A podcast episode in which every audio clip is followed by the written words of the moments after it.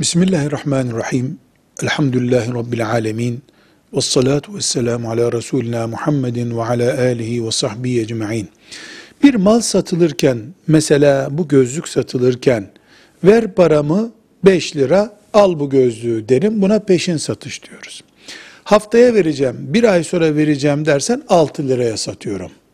Bunda hiçbir sakınca yok. Yani taksitle alındığı için bir miktar fark getirmek caizdir. Ancak filan gün ödenecek borç o gün ödenemeyeceği için bunun üzerine yüzde şu kadar getirilen fark faizdir. Borcun üzerine sabitleşmiş rakamı belli, borcun üzerine, taksidin üzerine fark getirmek faizdir. Velhamdülillahi Rabbil Alemin.